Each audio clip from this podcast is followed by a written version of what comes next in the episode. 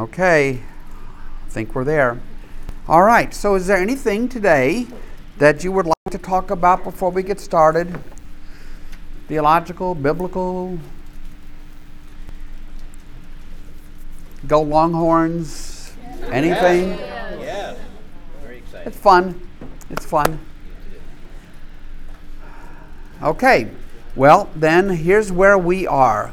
We have completed the book of Samuel, right? Samuel is one book in two parts. Um, in the Jewish Bible, it is only one book, the book of Samuel. It's only in the Christian Bible that it is two books, 1st and 2nd Samuel. The same is the case for the book of Kings and the book of Chronicles. And we had decided a long time ago that we were going to stay with David into the book First Kings. So that's where we're going to start. We're going to start with First Kings today, and we're going to carry this story. Now, it is um, through the first couple chapters of First Kings, and then we will uh, leave it, and we're going to go to the book of Acts. One time in the past, I did Samuel and Kings back to back. It was just a bit much. So it's better to kind of split them up and then come back to Kings because Kings is a very, very long book. Interesting, lots of lots of things in there. Very theological. All the books really are. So open your Bibles to First Kings, verse one, and I'm going to explain a few things together to you as we go along. And I don't want to do it in like an introduction thing. Um, this is this is a book of Kings. Uh, probably almost certainly different writers than in the book of Samuel. Maybe some of the same editors and compilers. We don't really know. You can't know that. It's still written more like Samuel and less like Chronicles. Chronicles is clearly it's almost like a like a ledger in some portions of it. So, um, but still very theological because that's that's really the point here in, in across the Bible is to help us to know God better and to know ourselves better. So chapter 1 verse 1. Am I really all good here? Everybody can hear me? Okay, when King David was very old, he could not keep warm even when they put covers over him. Now, that sentence is not just filling you in on the latest physical exam of King David or his age for his age's sake. What is it? It is introducing you to is the fact that as the king of Israel, David is failing, not as king, but as he fails physically and becomes more frail, it creates a crisis of leadership. A crisis of leadership because he is the leader of these 12 tribes. He is the chief warrior. He is someone that they all look to for strength and endurance. And as he fails, it creates a, a crisis, okay, in the kingship. So that, that's what that sentence is meant to tell you. So, so his attendants said to him, Well, let us look for a young virgin to serve the king and take care of him. She can lie beside him so that our Lord the king may keep warm. So there, this idea that they have, I know, I know. I've done this before. I am a veteran. Okay, yes. I haven't done this before. I've read this. I, Patty's pointing out I meant that I have taken people through First Kings. Yeah, yeah, no, no, no, no.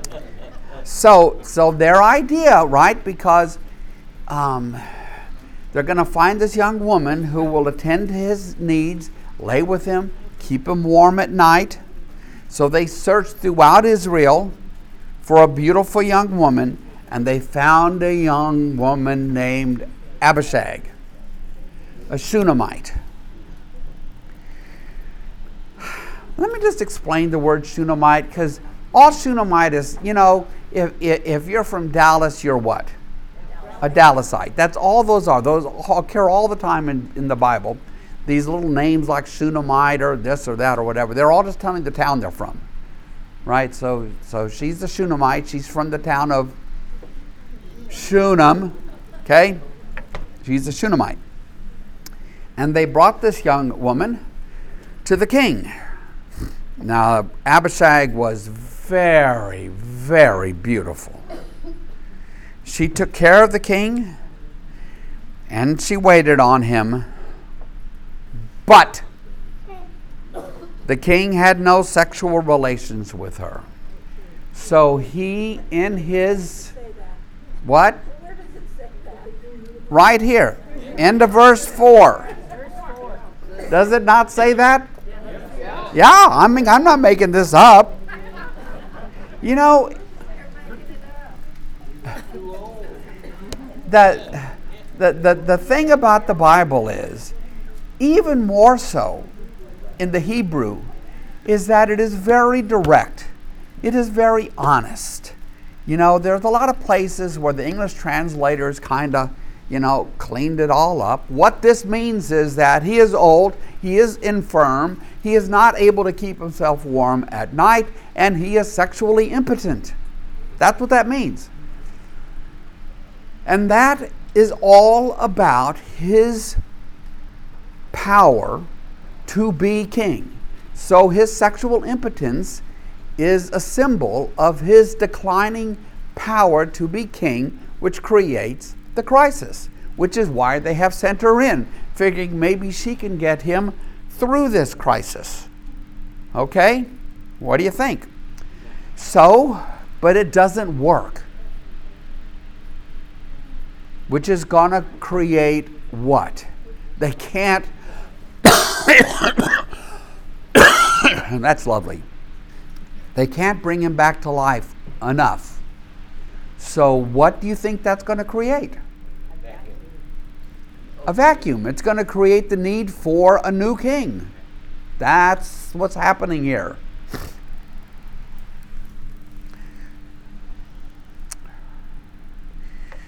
So now, Adonijah, whose mother was Haggith, put himself forward. This is Ada. Be careful with this thing. I don't have it clicked on yet. So I don't want to mind anybody. I think I've sent a couple people to the hospital already. So this is this this is Adonijah right here. His mother is Haggith. So he steps forward. He puts himself forward. That's how the NIV translators put it. He put himself forward. So, what does that mean? What happens in political seasons in America? Chaos. Chaos. That's quite an answer, Evie. Chaos. What happens is people put themselves forward, right? Ron DeSantis runs. Nikki Haley runs. These people all say, Well, I'm going to run. They put themselves forward for the office. In this case, Adonijah is putting himself forward to be king. To be king.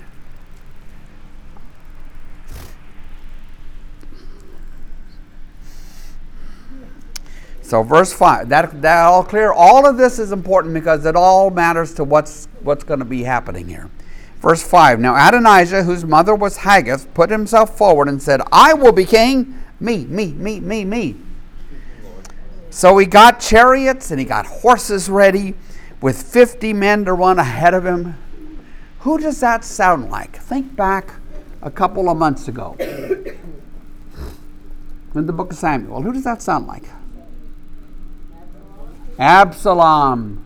That's Absalom, right? So Absalom, who had been, uh, I'll use current language, he had been dissed by his father, decided that what he would go down and do is he would ingratiate himself with all the people and he would settle disputes and he would ride around town with horses and men and his magnificent hair that weighed, I don't know what, 25 pounds or something. it's blowing and it's he looks like one of those uh, um, uh, uh, Chanel for men commercials or something, right? So, so that was Absalom. So what is Adonijah doing? He's the same thing. He's a politician. He's putting himself forward, and he is acting the part. So it's what is it like? Okay, so I mean I don't want to make it too contemporary, but I will. So you remember about maybe four months ago or so when Gavin Newsom went to the White House and walked through the Rose Garden with the cut jacket over his back looking very presidential? It's pretty much the same thing. You want to look the part that you think you might want to play. Now, Adonijah has declared himself. He's put himself forward. He says, I'm that guy. I'm ready to be king. And uh, so, yeah. And notice he is he is in the line of David's sons. He's not some outsider, right?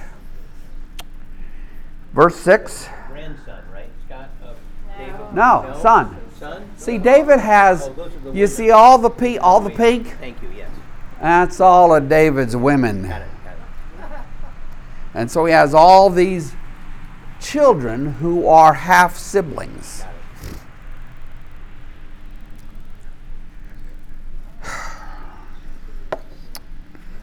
Verse 6 His father, that would be David, had never rebuked him by asking, Why do you behave as you do? Which leads you to with what impression?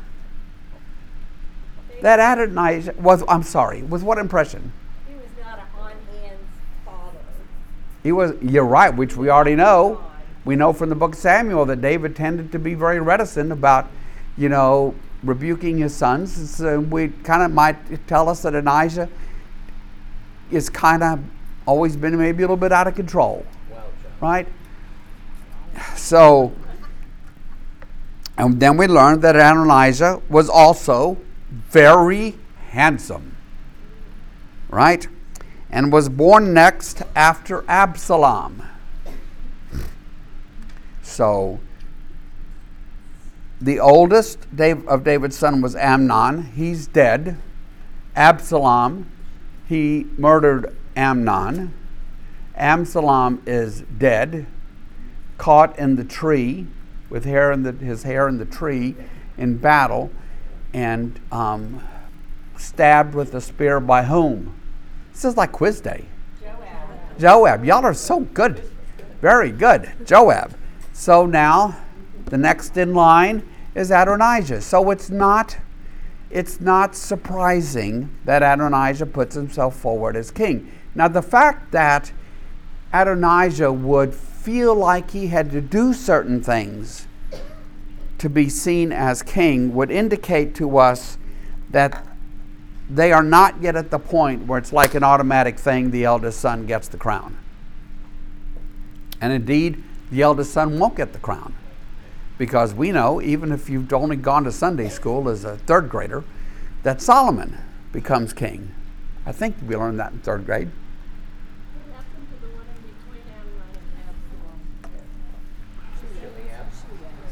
Amnon Chilead, Chileab. I don't know.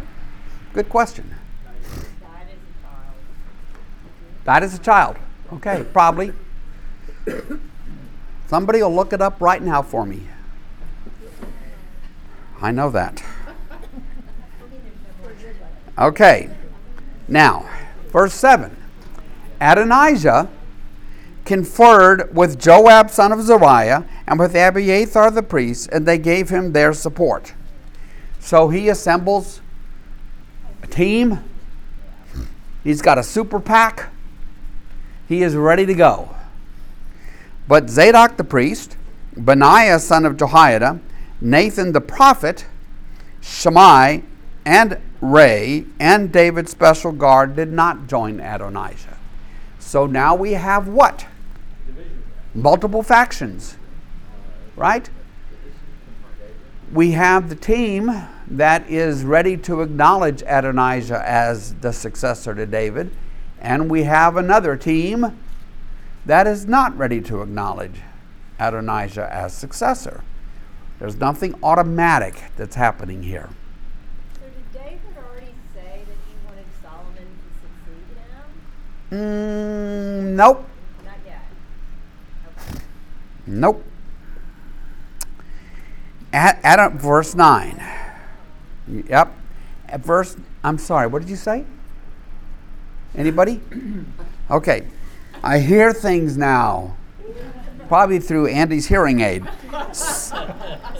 Verse 9. I, I, I only tease people I like, so. Okay, Patty's going to tell us about Chileab. Just on Wikipedia, it says that uh, he may have died before his father, and that later rabbinic traditions name him as one of the four ancient Israelites who died without sin. The other three being Benjamin, Jesse, and Amram. Huh.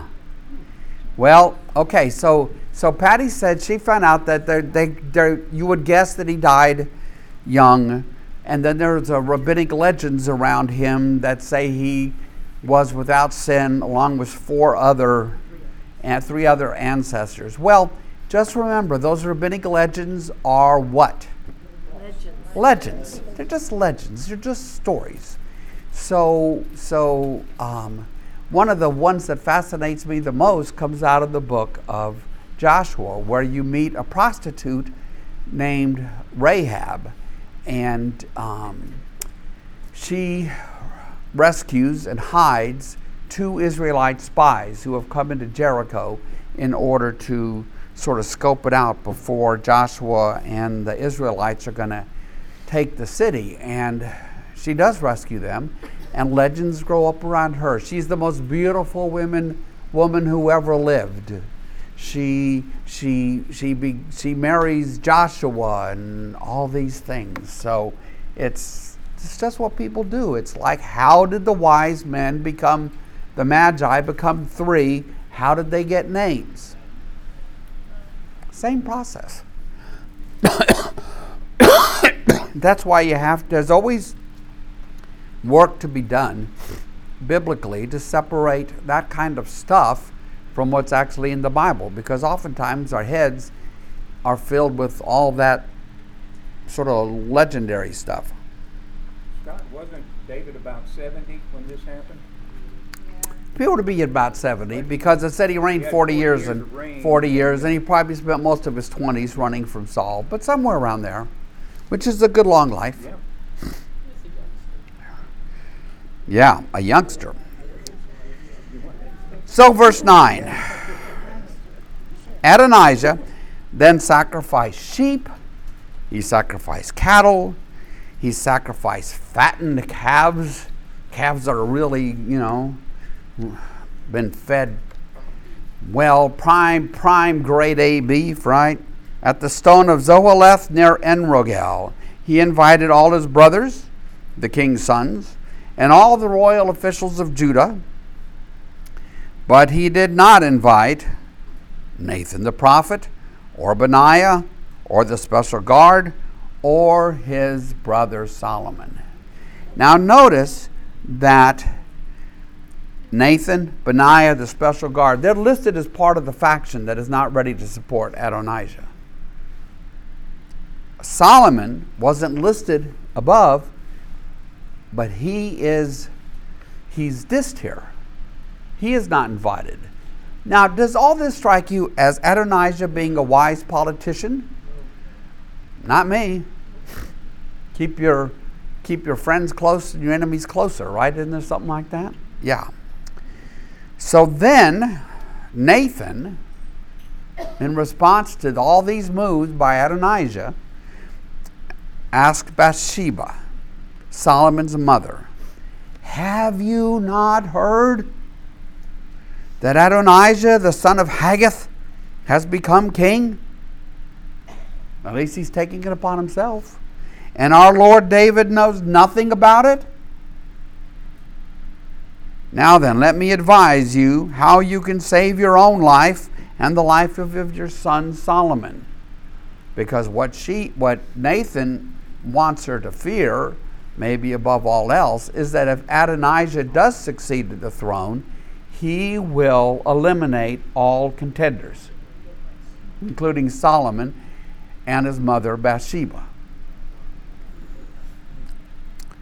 That is not, I mean, there's good reason for that. That's kind of how things worked in this world.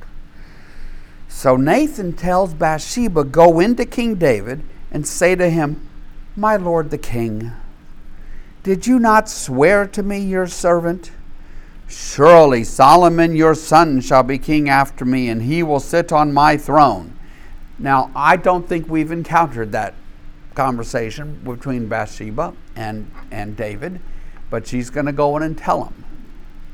You know, um, is she reminding him of something? Is she pretending to remind him of something? Did he make such a commitment to her? It, it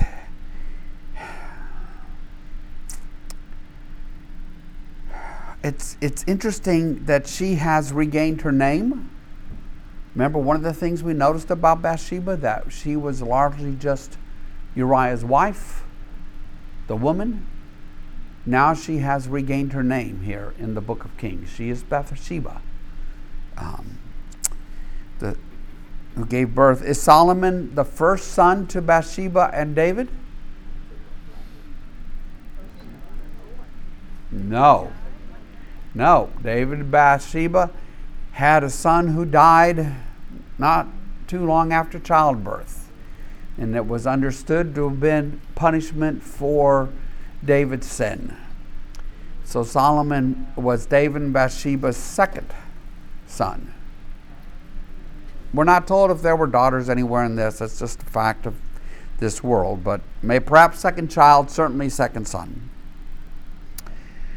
So, she goes in, he wants Nathan to go in and say to David, Yes.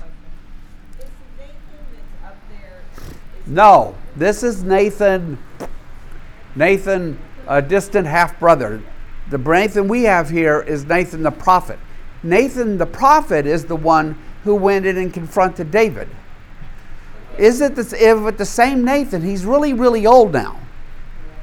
Okay, so Solomon, like this, the, the fourth son. Fourth son of That's not that chart. I know. Well, um, I wouldn't do that, and don't ask me what the crosses make. So, so I don't know. I don't know. The only reason I had this chart way back, this chart looks familiar, right? Was because of this and this. So, you know what I'm going to do with this chart? I'm going to deep six it because I just don't. I don't. I don't know what. I didn't do that. I don't know what the little. Okay. I don't know. I'm sick. I'm sick, people. Ah. All right. Why is that? What about now? There we go.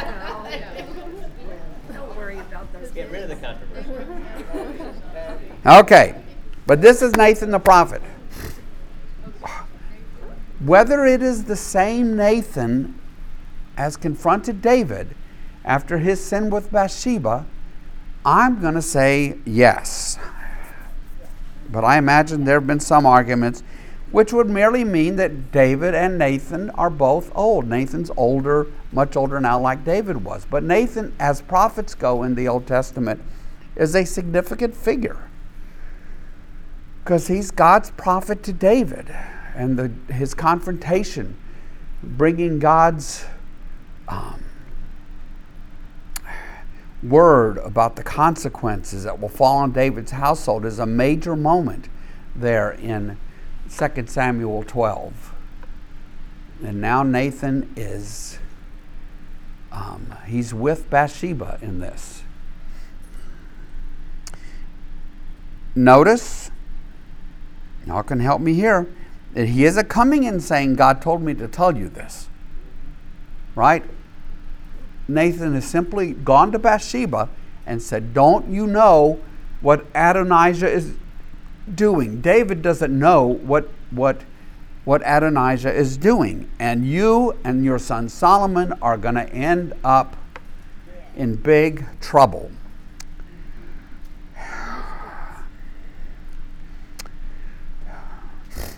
So I'll go back to the quote again. Surely Solomon your son should be king after me, and he will sit on my throne. Why then has Adonijah become king? While you are still there talking to the king, I will come in and add my word to what you have said. So he's going to send her in, right? And then he's going to come in. This is, you know, yeah. They're trying to persuade David to act, who we know is frail and infirm, and not the David that we knew in the book of Samuel. So Bathsheba went to see the aged king in his room, where Abishag the Shunammite was attending him. Bathsheba bowed down, prostrated herself before the king, and the king asked, What is it you want? And she said to him, My lord, you yourself swore to me, your servant, by the Lord your God, Solomon your son shall be king after me, and he will sit on my throne. But now Adonijah has become king, and you, my lord the king, do not know about it. He has sacrificed great numbers of cattle, fattened calves, and sheep, and has invited all the king's sons, Abiathar the priest, and Joab, the commander of the army but he has not invited Solomon your servant. My lord the king, the eyes of all Israel are on you to learn from you who will sit on the throne of my lord the king after him. Otherwise, as soon as my lord the king is laid to rest with his ancestors, I and my son Solomon will be treated as criminals. And her fears are not unfounded. This is how it was done. The fact that she would sort of view this as a matter of life and death for her and Solomon is understandable.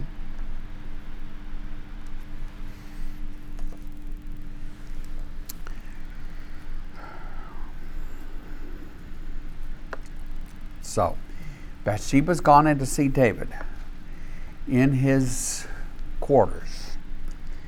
While she was still speaking with the king, verse 22, Nathan the prophet arrived. And the king was told, Nathan the prophet is here. So he went, Nathan went before the king and bowed with his face to the ground.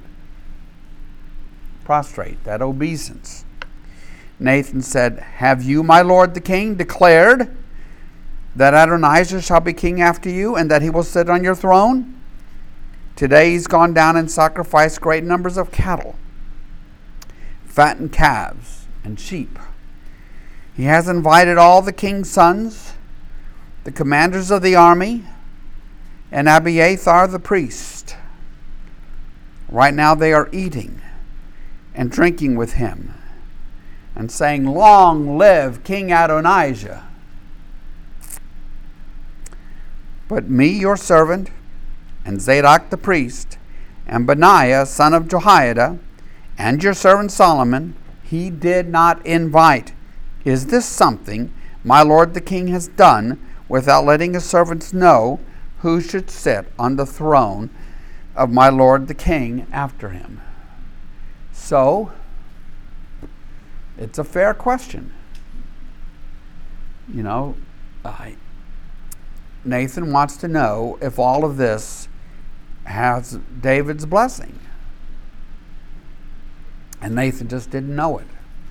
But of course, it's going to turn out that it doesn't. All right, so thoughts, reflections, questions, anything like that? Before we go on, I don't want to miss anybody with my ready. okay, yes. What happens to when Bathsheba says Solomon and I will be what criminals? What happens to the other wives? Oh, they would all they would all be very worried. Well, they could be, right? It, well, it's really it's really the sons of these women who are who would be seen as the most troublesome because they might be contenders. Probably not the sons of the concubines so much as the direct sons of David. It is like when Saul is killed and Jonathan is killed, that Saul's household flees the palace, and little Mephibosheth, another son, uh, a son of Jonathan, in fact, is dropped. And remember, he injures himself. That why are they fleeing? So that so that Saul's successor doesn't come and kill them. It's a terrible thing, but it's kind of the way the ancient world often worked. Is that the new king would just get rid of the other contenders because they don't have any democratic processes that are supposed to work.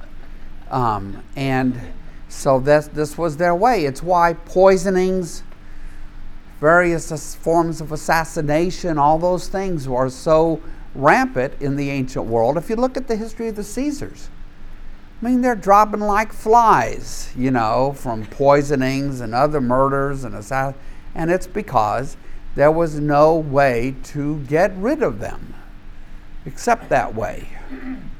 So, anyway. Anything else? It's a wonderful Christmas story, isn't it?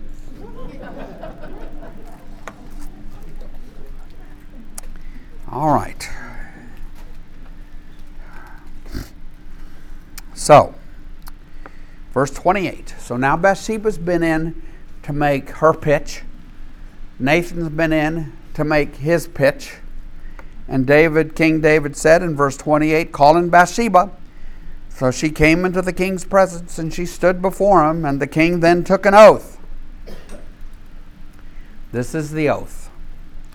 As surely as the Lord lives, who has delivered me out of every trouble, I will surely carry out this very day what I swore to you by Yahweh, the God of Israel.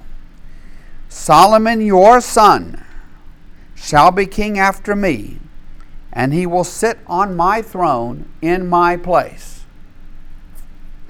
So David makes this solemn oath before God that it will be Solomon. So let me ask you do you think that seals the deal? No. no, of course it doesn't seal the deal.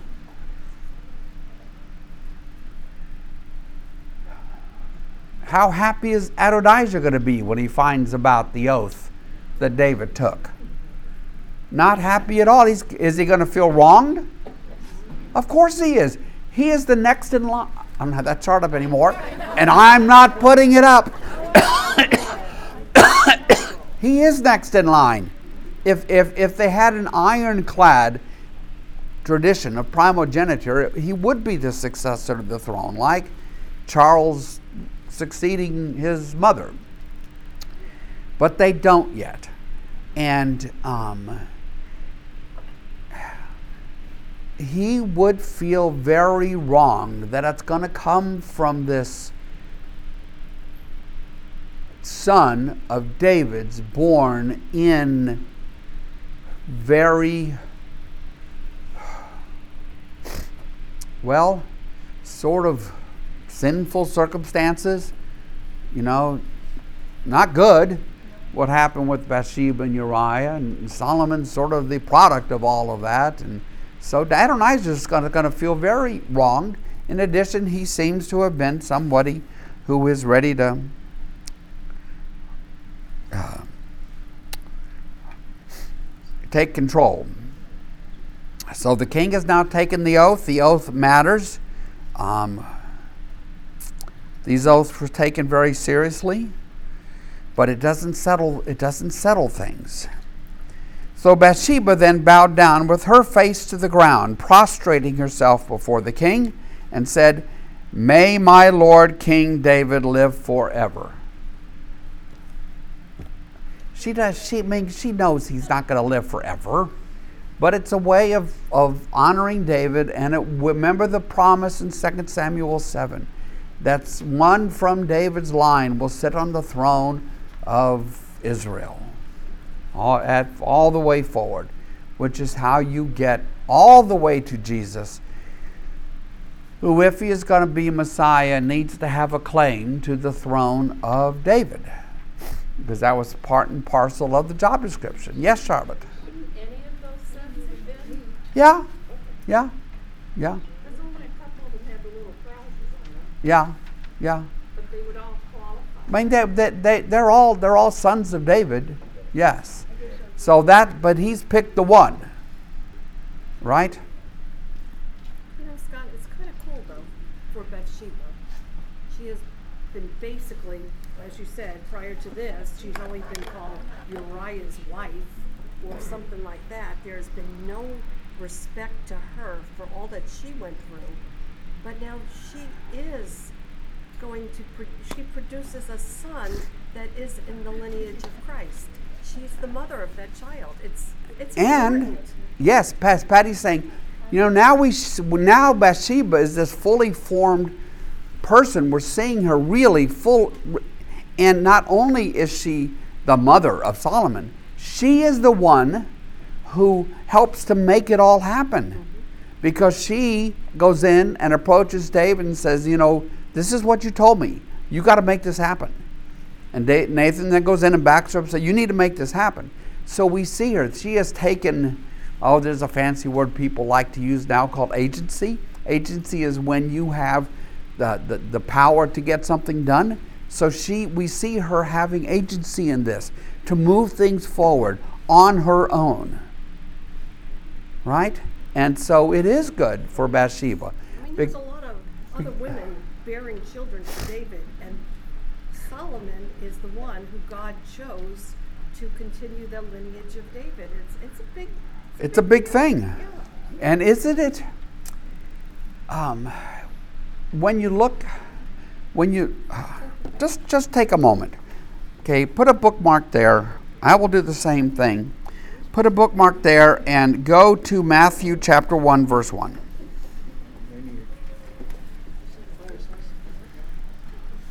Okay. So in Matthew chapter 1, verse 1, you get this genealogy of Jesus that Arthur talked about for a bit on Sunday in his sermon. It's the chapter with all the begats. It's the chapter that a couple of times when I was a kid and got enthusiastic about reading the Bible, put a quick stop to it. Yeah, right. So, so this genealogy, as Arthur noted on Sunday, is in three chunks, three sections, each section being 14 people. Um, uh, 14 is twice seven. Seven's always significant. Um, these, this genealogy is not meant to be complete in that way. It is meant to tell the story and connect the past to the present, to connect Abraham to Jesus. And if you look down to verse 6, oh, well, look up for a second. Oh, well, Start at the beginning. start at the beginning. Abraham, so this is the gene- genealogy of Jesus the Messiah, the son of David, the son of Abraham. What? Matthew 1, verse 1. Matthew 1, verse 1. This is the genealogy of Jesus the Messiah, the son of David, the son of Abraham.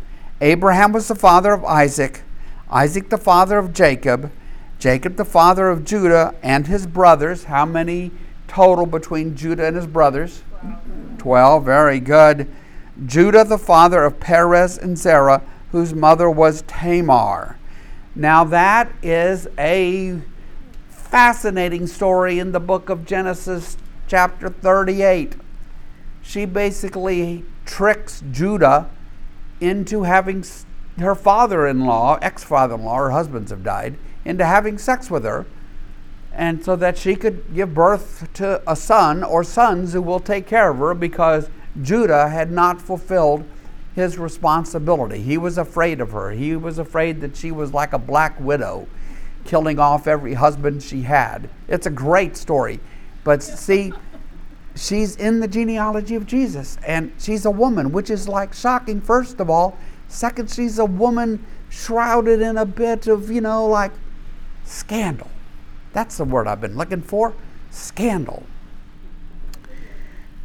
So, Judah the father of Perez and Zerah, whose mother was Tamar, Perez the father of Hezron, Hezron the father of Ram, Ram the father of Aminadab, Aminadab the father of Nahshon, Nahshon the father of Salmon, Salmon the father of Boaz, that's a name I know from the book of Ruth, whose mother was Rahab. Well, who's Rahab?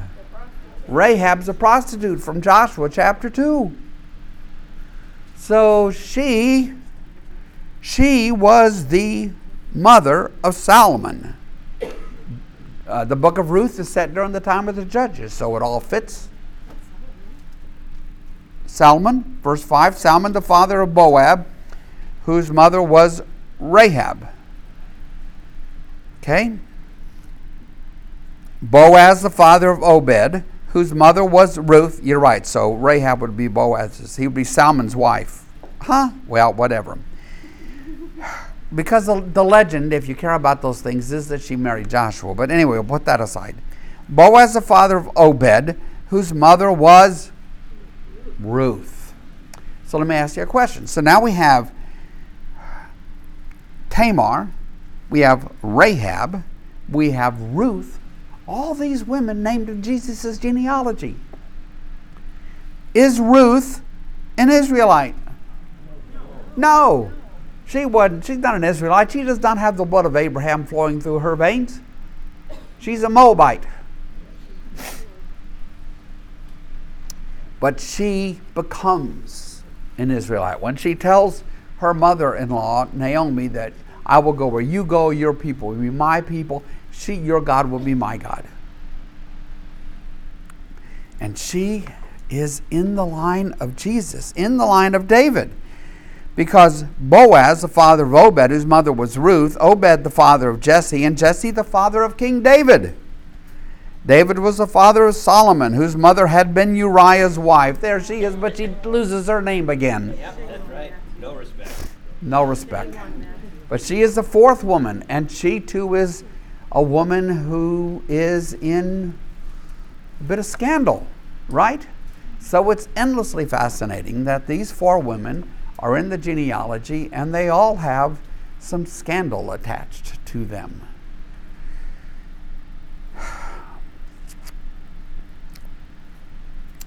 So, Solomon, the father of Rehoboam. Someday, on Tuesday, you will meet Rehoboam. He was, he was an idiot. Solomon, the father of Rehoboam, Re- Rehoboam, the father of Abijah, Abijah, the father of Asa, Asa, the father of Jehoshaphat, Jehoshaphat, the father of Jehoram, Jehoram, the father of Uzziah, Uzziah, the father of Jotham, Jotham, the father of Ahaz, Ahaz, the father of Hezekiah, Hezekiah, the father of Manasseh. He was a bad man, Manasseh. Ba- Hezekiah was a good king, Manasseh was a bad man. Manasseh, the father of Amon, Amon, the father of Josiah, a good king, and Josiah, the father of Jeconiah and his brothers, at the time of the exile to Babylon. That is the first set of genealogy. And then there's two more. And at the end of it, you come to Jesus. Go to, go to verse 15. Elihud, the father of Eleazar, Eleazar, the father of Matthan, Matthan, the father of Jacob, and Jacob, the father of Joseph, the husband of Mary, and Mary was the mother of Jesus, who is called the Messiah. So Mary is the fifth woman, actually listed in the genealogy, and Mary too has some scandal attached to her, doesn't she? Because she shows up pregnant when she's engaged to Joseph. That's not, that's, that's not how it's supposed to work. So all five of those women have some scandal attached to them. And yet, all five of these women are listed in Jesus' genealogy. So it, it is ripe for good biblical preaching about the place of the part that women play alongside men in God's redemptive plan. And Can you can you second that, Lauren? Amen. Amen. And it doesn't always make sense to us. Makes sense. What what doesn't always make sense? Some of these crazy rabbit trails that go on, that God's God's God's controlling it all, but it doesn't make sense logically sometimes. Well, sometimes the way the world works, and sometimes it's hard for us to discern God's purposes. We could have another talk about. We could have a talk another day about whether God actually controls everything that happens. Because for me, if God controls everything that happens, then Auschwitz was part of God's plan, or October 7th. I, I can't get there. So it leads me to different thoughts about the way that God works in this world. But there we go. Okay, so, my friends, that's wild. So now, I'm still not putting that chart up, so don't ask. I know you do. Okay, so First Kings. Oh, where are you? Oh, it's right before Second Kings. All right. Back to First Kings. So David makes this oath to, to God, right? That's, that's who the oath is to. And he's making this oath to God that he is, that it will be Solomon who succeeds him. And Bathsheba thanks him and blesses him. And verse 32. Now, David may be frail and he may be sexually impotent, and all of that is supposed to generally point to his general impotence, his inability to fully function as king, but he's not an idiot.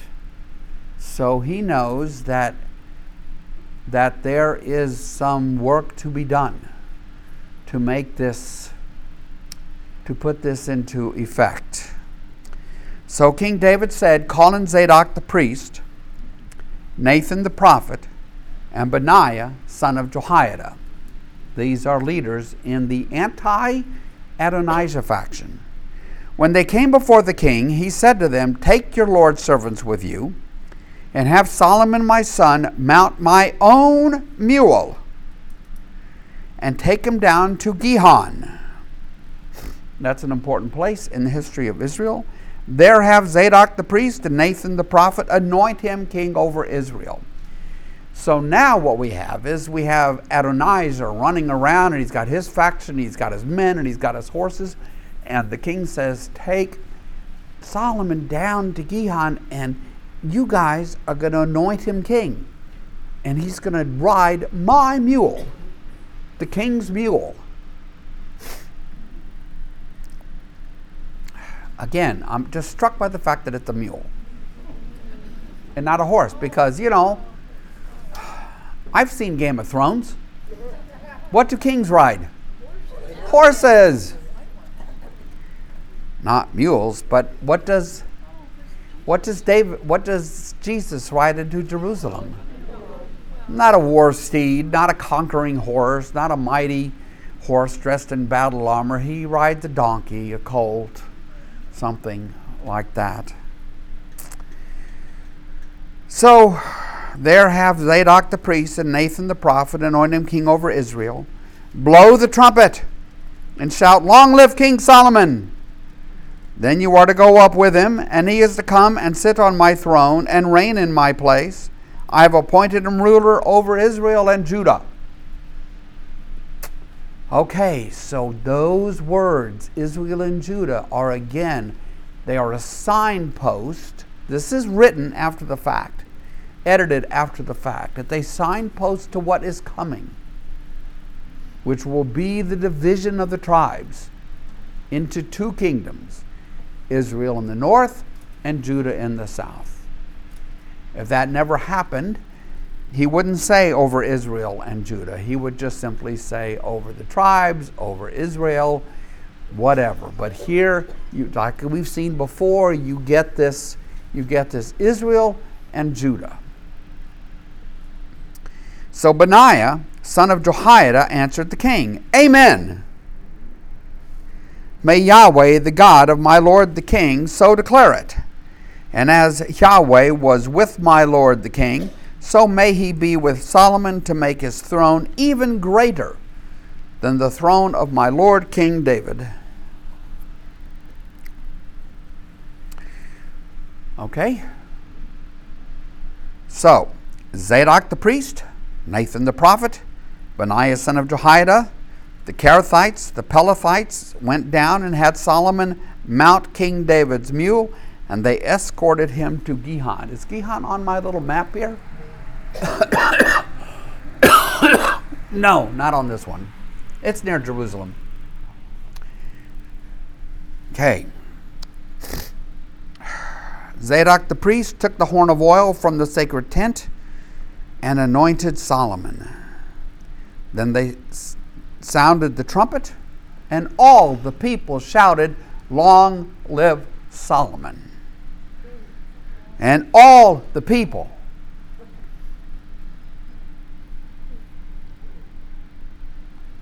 went up after him, playing pipes and rejoicing greatly, so that the ground shook with the sound. So, what is being depicted for us? Everybody's excited. Everybody's with Solomon. He's been anointed by a priest and a prophet and announced, and the trumpets have sounded, and he's riding the king's mule, and everybody's so excited. And now he's heading up to Jerusalem. And wow, wow, it's like a big, in our world, it would be like this giant political rally with huge crowds following, you know. It's kind of, it's kind of like everybody is, is escorting, um, it's kind of like the inauguration, maybe, right? Big crowds, big excitement, lots of inaugural balls. Um, because it's presumably going to be Solomon. Now, what does what does all this mean for Adonijah? He's in trouble. Does it say some of the people went with Solomon? It says all the people. How many times does it say all the people? At least twice. Maybe another one, another one snuck in there. But at least twice, all the people, all of the people. They're so excited. There's so much sound. Wow.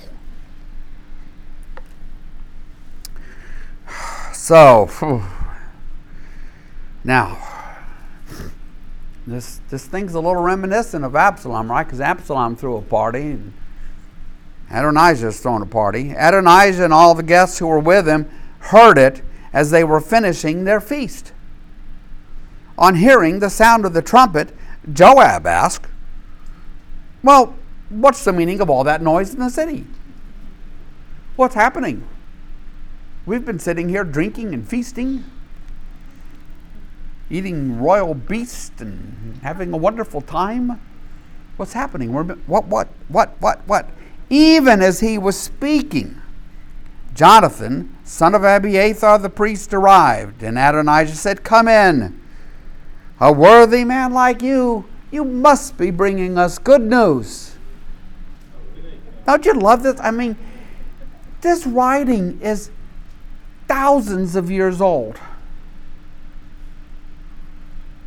Yet it's it's it's pretty captivating, isn't it? Come in. A worthy man like you must be bringing good news. And Jonathan answered, Not at all.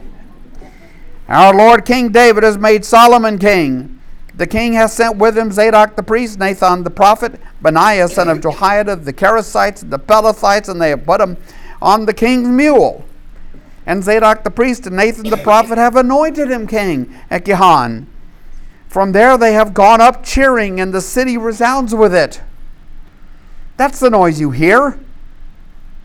Moreover, Solomon has taken his seat on the royal throne. Also, the royal officials have come to congratulate our Lord King David, saying, May your God make Solomon's name more famous than yours, and his throne greater than yours. And the king bowed and worshipped on his bed and said, Praise be to the Lord, the God of Israel, who has allowed my eyes to see a successor on my throne today. And you can imagine Adonijah going, We are so screwed. right? Yeah. You know? Yeah. You know, somebody might say to Adonijah, well, you know, it's great you had a party and a feast, you know, for you and your friends, but you, you took your eye off the ball. You know, you were so sure because you're so handsome, so good looking, and you had your 50 men and your horses and all that, and you had a few guys on your side, including Joab. Joab, I wouldn't want on my side. Remember, Joab is a duplicitous murderer, but he uh, he did took his eye off the ball, didn't keep an eye on things, and now he's surprised it's all done. It's like this done thing, and now Adonijah he's probably drunk, Pro- right? Probably this is the feast. What kind of feast would it be if these guys weren't drinking too much? Well, verse 49 At this, all Adonijah's guests rose in alarm, and they dispersed, which is a very nice Hebrew way of saying they ran for their lives. But Adonijah, in fear of Solomon, went and took hold of what? The horns of the altar. So he makes his way to the tabernacle because the temple has not been built. He makes his way, and there he finds these horns on the altar. And what this is the, the tradition here is that if you are holding these horns, it is like sanctuary. If you have these horns, it's like sanctuary. Um, sanctuary is a real interesting Old Testament idea because there in the Old Testament there are a lot of laws about people being punished, even with death. Um, even if it's something that you and with murder for sure, but even if it's something like like that you and I would call manslaughter, maybe like an accident, but there's still a death. And it's an eye for an eye and a tooth for a tooth. And so there, there's a provision made for it, and there, that there are some sanctuary cities, some sanctuary towns set up where if the person goes there, they are protected from suffering the pain of death. And here, this is what the holding, taking hold of the altars, of the horns of the altar are all about. So Solomon was told, Adonijah is afraid of King Solomon and is clinging to the horns of the altar. So Solomon's sitting on the throne or doing something like that, and they bring him word that Adonijah has grabbed these horns for dear life. Right? And Adonijah says, Let King Solomon swear to me today that he will not put his servant to death with the sword. That's what he wants. He wants a promise from the king that he will be okay. So Solomon replied, If he shows himself to be worthy, not a hair of his head will fall to the ground. But if evil is found in him, he will die. Then King Solomon sent men, and they brought him down from the altar. And Adonijah came and bowed down to King Solomon. And Solomon says, What? Go to your home. In most ancient cultures, at this point, you would have expected Adonijah to pay with his life, but he does not. At this moment, go to your home. So, in the good tradition of a cliffhanger, we are going to leave it there for for next week. Okay, and um, yes, sir. So, going to Matthew, the author goes to all length to take you through 28 generations of Joseph's family line. But technically, he's not related to Jesus. So why Jesus' claim through Joseph Yeah. is a legal one. Okay, It's like but not a biological. not a biological one, which is kind of a teaching point for the Israelites. That it's really not about biology. You don't have to have the blood of Abraham in your veins to be a proper worshiper of Yahweh and be devoted to Yahweh, even though in Jesus' day many Jews had a strong sense of ethnic privilege. Um, and so Paul was working against that, against that a lot. And that's why I like the example of Ruth being a Moabite, but it is that legal claim. It's the same way in our world it would be somebody who was adopted would have a complete and utter legal claim alongside the the be DNA blood siblings to the parents' estate or whatever it was. Because in the law, adopted sons and daughters are exactly the same, no difference between them and um, the natural born sons and daughters. It's like a lot of people don't realize that Julius Caesar, who um, the, the first, it is not his blood relative, Octavian, who becomes the first emperor of Rome. It is his nephew, who was adopted by Caesar, who becomes the first emperor of, of Rome. So, good question. All right, friends. Anything else before we pack it in? Yes, sir. Uh, I know throughout the Bible, same name is used for different people all through it. So this name that keeps popping up, Benaniah, Benaiah? Benaiah. That, that, that would be your Benaiah. That killed the lion In the snow pit? You are fascinated by that story, aren't you? Yes, it would be that guy. It would be that guy, right? Sure. He's old now because he was with David and all the fighting, so he's old, like David is old, but he's still that guy. Yeah.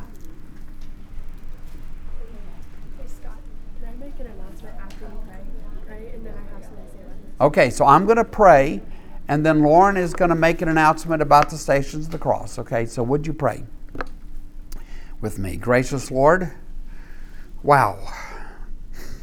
You know, this writing and the comes to us from so long ago, and it's obviously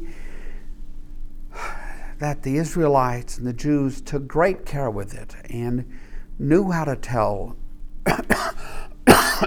this story in a way that is engaging and, and captivating.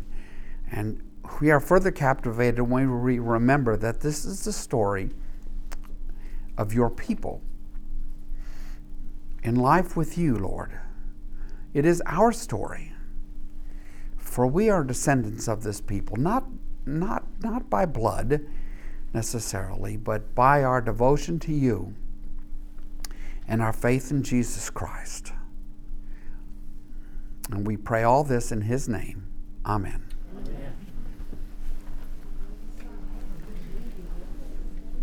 Uh, your microphone. Let me turn off the streaming real quick.